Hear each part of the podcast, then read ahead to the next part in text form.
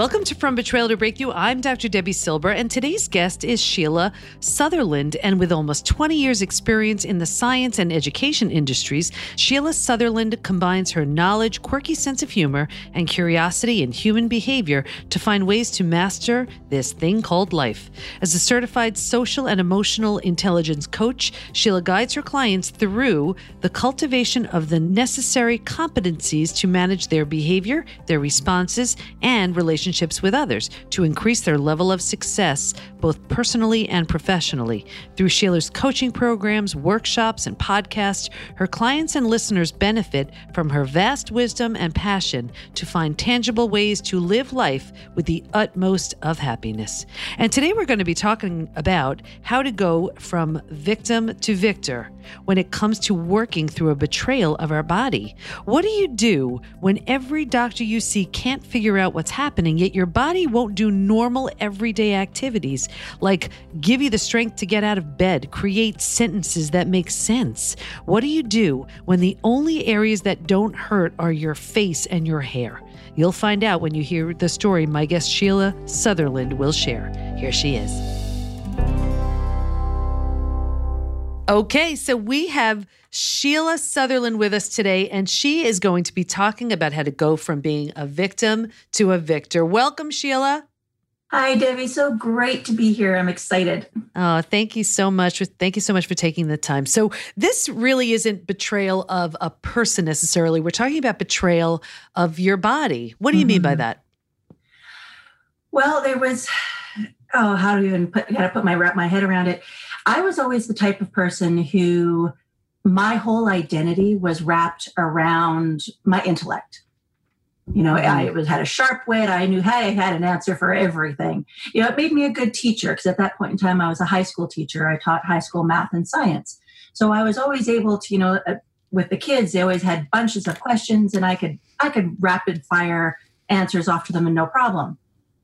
Then there was one day I woke up and it's like my brain decided to take a vacation Mm-hmm. And I, I could barely think, I could barely focus. My words were becoming uh, mixed up. Like I would think one thing and say something else, and I'd be like, where did that come from? And I, I felt completely betrayed by my brain. And then I started developing all this chronic pain in my body. And I was in the doctor's office literally every week, if not twice a week, going, What is going on? I feel mm-hmm. like I'm falling apart bit by bit. Mm-hmm. And there was no no clear answers. So then now, I felt my whole body was turning on me. Right. And and what kind of symptoms were you having? So you just felt like your like your your brain wasn't working right. Did you know like as you were speaking, were you hearing what was coming out and were you saying like where'd that come from kind of stuff? Like t- tell tell us more about that. Yeah, it was kind of I don't know if anyone's ever had that feeling where you know you're, you're searching for something to say that's on the tip of your tongue but you just you can't verbalize it. You you know it's there but you can't find it. Mm-hmm. so there was a lot of that going on. And then yeah like i say i would say something like say I, I meant to say orange and i said banana. And then i'd be thinking going why did i say banana? That's not what i meant to say. Mm-hmm. and you know so then it was like i don't i don't understand. And and people were catching on to this going you know and right you know just not in a mean way but they would tease me about it. Mm-hmm. They're like, you know, whoa, what was that? Are you having like an Alzheimer moment? And, you know, things like this, right? And I'm like, oh my God, maybe I am. right know? and that's really scary so then so here you are you're saying things that you, you, like your brain wants you to say something else but it's not coming out that way and and that's definitely frightening and then what about your body what kind of symptoms were you having there oh my gosh it was it would it was this this massive pain that would travel my body. Like there was never one spot. I remember there was this one day my mom called me and she asked me how are you feeling? And i said well you know the only thing that isn't throbbing on my body is my face and my hair. Mm. and it was just but there was this constant throbbing pain always. And that was causing me to be just massively exhausted all the time because anybody has ever dealt with any pain, you know that it just it tires you out mentally and emotionally, let alone physically. It's exhausting, sure. Yeah. So what were the so you said the doctors weren't really giving you answers. What kinds like what kind of, of therapists, doctors, healers, practitioners were you seeing and what were they saying? Well, initially, I was just going to my GP because we had to go through this whole process of testing for absolutely everything. Like we Mhm. had to do a process of elimination. So you name it, I've been tested for it. And even things that were the most obscure things, because she's like, well, we, we have to rule them out. hmm And so it was blood test after blood test and and you know having I mean MRIs and scans and you know everything of, from the medical standpoint looking at it. And finally we came down to it took us I'm trying to think now, it probably took us about four or five months of testing till she we she kind of came to the conclusion of it was a a rarely diagnosed at that point in time anyways a condition called myalgic encephalomyelitis uh, Okay, Yeah. so if you Yeah. can just say that again slowly and then Right? tell us what that is. yeah it's a mouthful so it's myalgic encephalomyelitis so what that means in english is uh, inflammation of the brain nerves and spinal column Mm. And so, because you know it affects you neurologically, every system in your body gets affected. The main parts around it, of course, is the brain fog. So that's where you know again you can't focus, you can't you know information just cannot seem to be retained. Mhm. You know you have, and that's where the, you know having the hard time speaking and you know getting points across.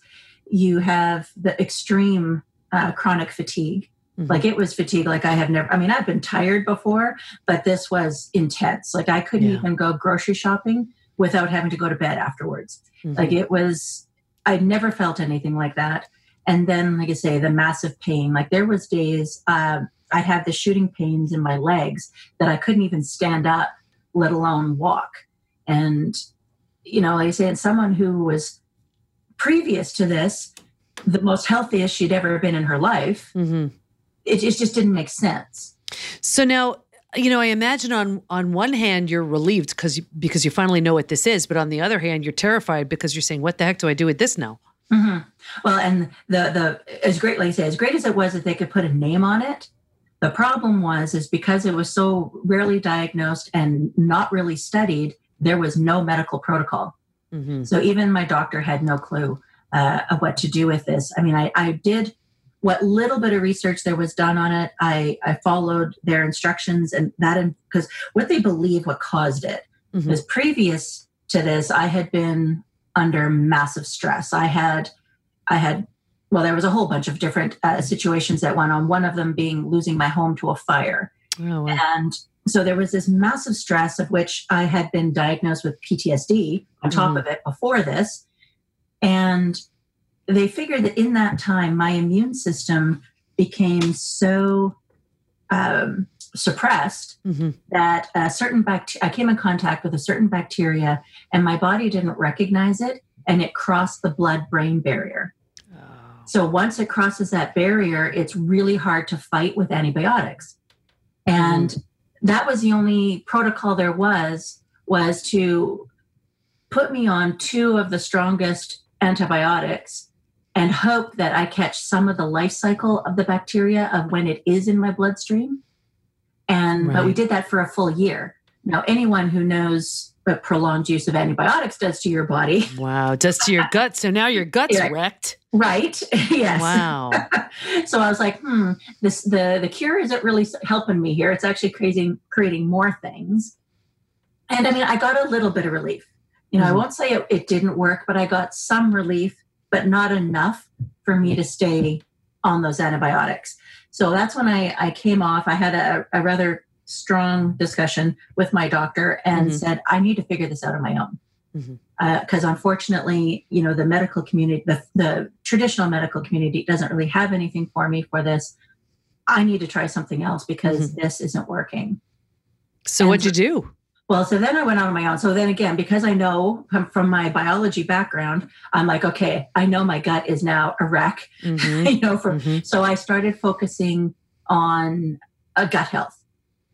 So Mhm. I, I went to, I'm trying to think how, what her title was. She was a, a I think she went uh, a holistic pharmacist. I what she Mhm. what she was called, and so we talked about some things there, and she set me on the path of of things that I could do to start healing my gut. So I really started working on from that aspect there. And then, I mean, I was starting to try every practitioner out there. I mean, I was doing uh, acupuncture, I was doing Reiki, I would, you know, you name it, I yeah. went and tried it because, you know, it's, you never know what's going to work for you. Right. And it's it's when it, we almost need to get into that position where there's nothing to lose. Right. right. Where you're like I've exhausted everything.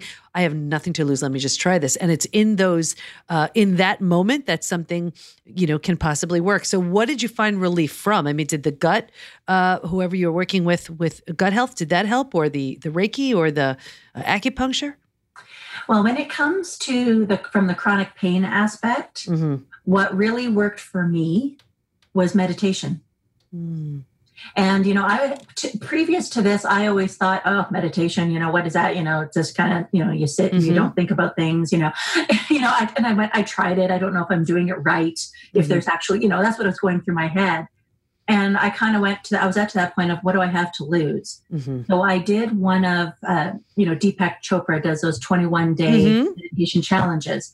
So I was like, well, I'm going to sign up for this, see what happens. You know, because they're nice little, you know, 15, 20 minute segments. I figured, okay, even I can do that. Mm-hmm. By day three, the pain stopped. Wow. And I was sitting there, like I was, I woke up that morning and I'm like, oh my God, I'm not actually feeling any pain. And I'm like, this stuff works. And I, I was I was in disbelief. You know, but I, I kept kept going and you know finished the whole challenge and i'm not saying it stayed away completely the, you know it comes ebbs and flows mm-hmm. but I, it, where i am today compared to then i it it is a huge, huge difference. Mm. I mean, mm. I'm still dealing with some pain uh, today, but I mean, like I said before, there was points and times I couldn't even move before wow. because it was so encompassing. And now it's it's so minor that most people, when they look at me, they have no idea that I'm having I'm dealing with any pain at all. Right. So when so when you were doing this 21 day challenge and you said it was day 3, was there something what did you did you just feel something? Did you have more energy? Did you just notice the pain was gone? Take us back and, and let us, you know, to to then and tell us what you experienced. Well, what I have found uh, because of the, the chronic fatigue factor, when I was doing meditation and and even beyond the 21 day challenge, I started doing some uh, guided meditation with a, a, a local lady. So then I upped it to well, I think our sessions were up to 45 minutes to an hour, if mm-hmm. not longer.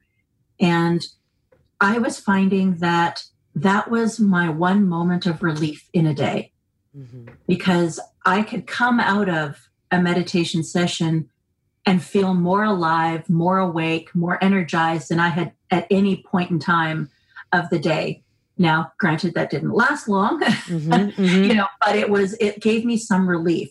So just mentally and emotionally, it was kind of, it gave me that chance to, to refocus and kind of going, okay, you know, I, I'm not falling apart. I can actually, I can do something. I kind of have a certain amount of control over this because that was one of the hardest parts for me is I felt like I had lost control of my body. Right, which is so frightening. So and and, and PTSD is frightening too, and that is so common to betrayal. You know, we we look at PTSD and think that oh, it's just reserved for war vets. You know, yes. they hear a car backfire and they think they're they're back there to that experience. That's not the case at all. It's we're reminded, and the body acts as if it's happening all over again. And this could be triggers from a betrayal experience. So your PTSD, you mentioned that, and you mentioned the house fire. Is that mm-hmm. where it stemmed from? Is that where it came from?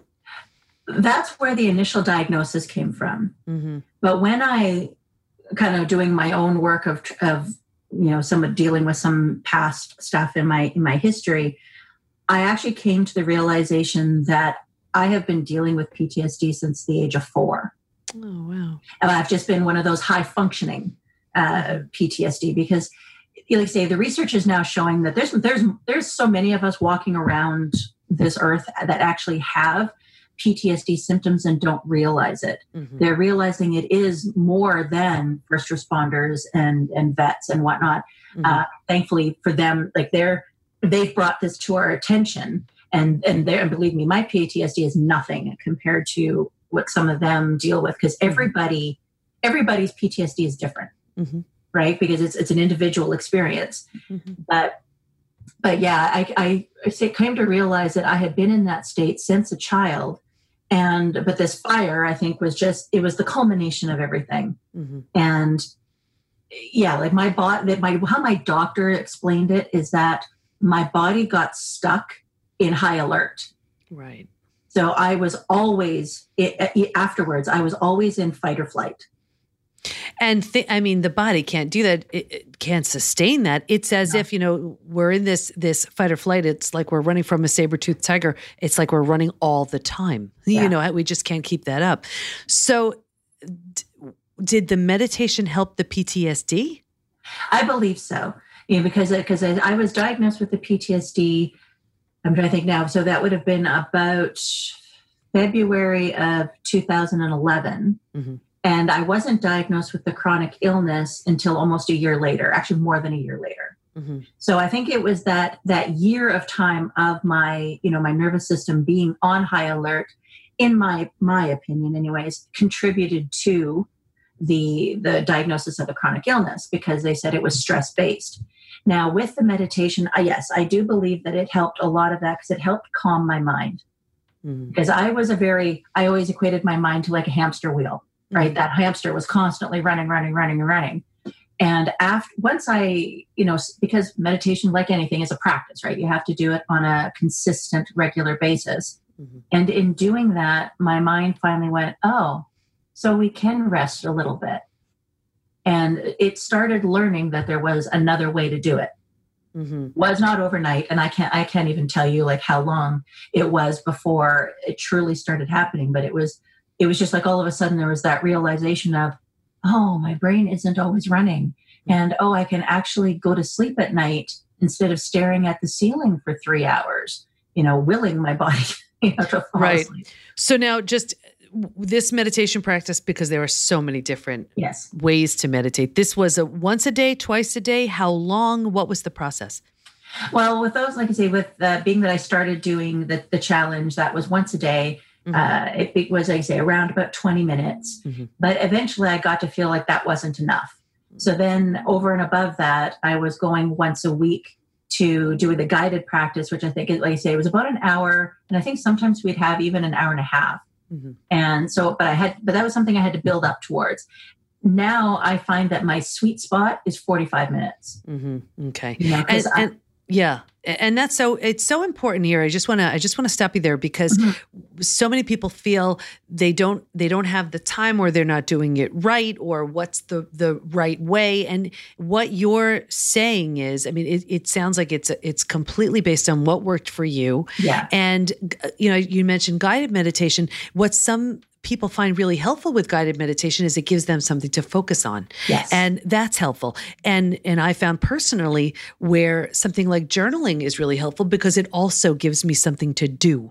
And so, mm-hmm. you know, on one hand I feel like I'm accomplishing something so that takes care of my control freak self mm-hmm. and then there's the the other part that that is allowing things to be sort of you know unearthed unleashed through that journaling process so it really is such an individual thing but but just what I what I want everybody to hear from this is it's just in the just begin, just yeah. start, and like with you, it started with the, the Deepak's uh, challenge, and it, then it sort of morphed and evolved into this this other thing that you were doing. So, what did it lead to? The, the meditation. Well, just how you started feeling. I mean, what? Oh, yeah, yeah. no, the the it definitely led to, like I say, so the the pain was decreasing, and I'm trying to think time wise event, I think it was about two year, two years in, or so, two to three years in. All of a sudden, it was my brain fog had lifted, mm. and you know, I, and talking with my my doctors, and they're like, "Oh, well, the latest research is showing that yeah, sometimes if you're doing." you know some mindfulness work that uh, you know certain things can chemicals can change and that and it will happen and i'm like well cool because i've just proven that right you know so I, I felt like i was a little ahead of the curve because um, I was I went out on my own, right? I say I, I broke from the herd and I went mm. and tried my own thing. But on top of that, as well, in conjunction with the working on the healing the gut, because we know now that how much the gut affects our brain as well. Mm-hmm. Neurologically, that I think that was in conjunction of the two, because I was doing the two of them at the same time right. that had a big play in it as well. Now I want to get to the the emotional piece of this because mm-hmm. with betrayal, of course, there's it's so common to to be angry and upset with here and with with this, with a scenario like this, you're trusting your doctor to just suggest the right thing, and here you know you're on a year's worth of antibiotics, which now you're dealing with a gut issue. Was there was there a feeling of betrayal there, like you know where where now you're dealing with this you have to heal your gut based on i mean you know there's no blame here but just this is what happens so typically with betrayal. Now there's anger like what were you suggesting that for? Now look at the mess i'm in. Well exactly. And we did. Like there were we did have a moment where i you know like you say we we i would almost say we had an argument in the doctor's office. Mm-hmm. and because she didn't like the fact that i was kind of going off doing my own thing. Mm-hmm. and there were certain things that she wanted me to do I couldn't change. Mm-hmm. Like there was, you know, because she, of course, she wanted me to live as as stress free of a life as possible. But I, in that time, I was in the position of being the primary caregiver for my both of my aging parents. And I'm like, I'm it. I'm all they have. I have to. Like, you want me to say no and abandon them? Like, I can't do it. Mm-hmm. So there was. I, I had to find a way to be able to, you know, to still to do both. But yeah, the, I did feel like the medical community let me down, mm-hmm. um, you know, because they had no answers for me. And I guess when you, even when you look at different the different types of betrayal, like even like the there was the person who started the fire that lost my that caused my home to be destroyed. Mm. I had a lot of anger towards that person as mm-hmm. well. Like I felt betrayed for them. Like how could how could they do this? How could they be so silly to leave that cigarette burning? That mm-hmm. you know what did you think was going to happen? You know, kind of thing. So I was dealing with a lot of anger and storing that in my body, which didn't help uh, in a lot of the pain because I, I started to realize that when I allowed myself to get really emotionally wound up about mm-hmm. something, my symptoms would increase tenfold. Right. Right, because you became so aware. It sounds like so. So let's just take that scenario. So the person who caused the house fire, how did you make peace with that or make meaning from it? Was there a forgiveness process? What'd you do? Uh, well, I think may, there may be a part of it I'm still working through, even though it's now eight years later. But um, there is the first thing I had to do was deal with the initial anger Mm-hmm. Like I had to get it out of my body.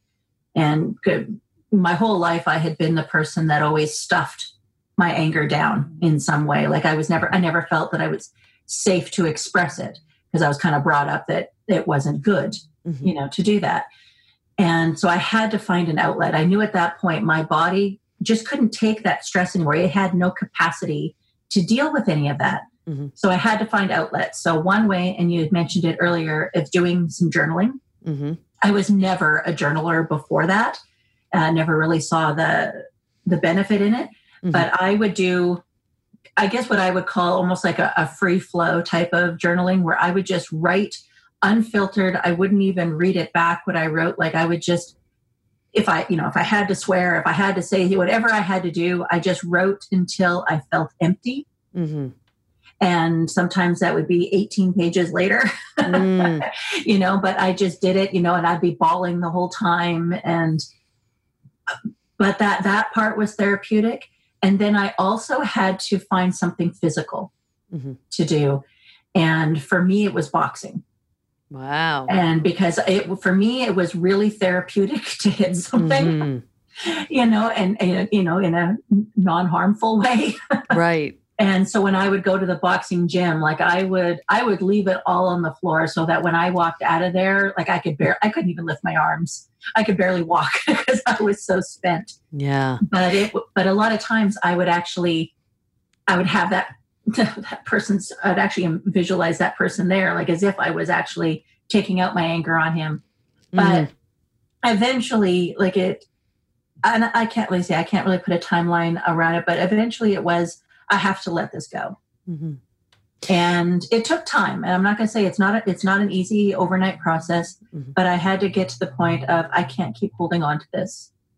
And you know what I love about what you're saying? I love so many things about what you're saying, but so often you know we we just deny ourselves that anger but we need to get that yes. out it's not safe to to just oh. hold that in the body can't handle it and we we just we are not equipped to handle that level of stress for so long and there's really you know it, it's endless what we can do whether it's meditating journaling exercising whatever it being in nature whatever it is for you but it's finding that outlet and finding what it is that makes us feel better so that we can let out that anger let out that stress make some meaning out of this experience. And it sounds like you found your own combination of what works best for you.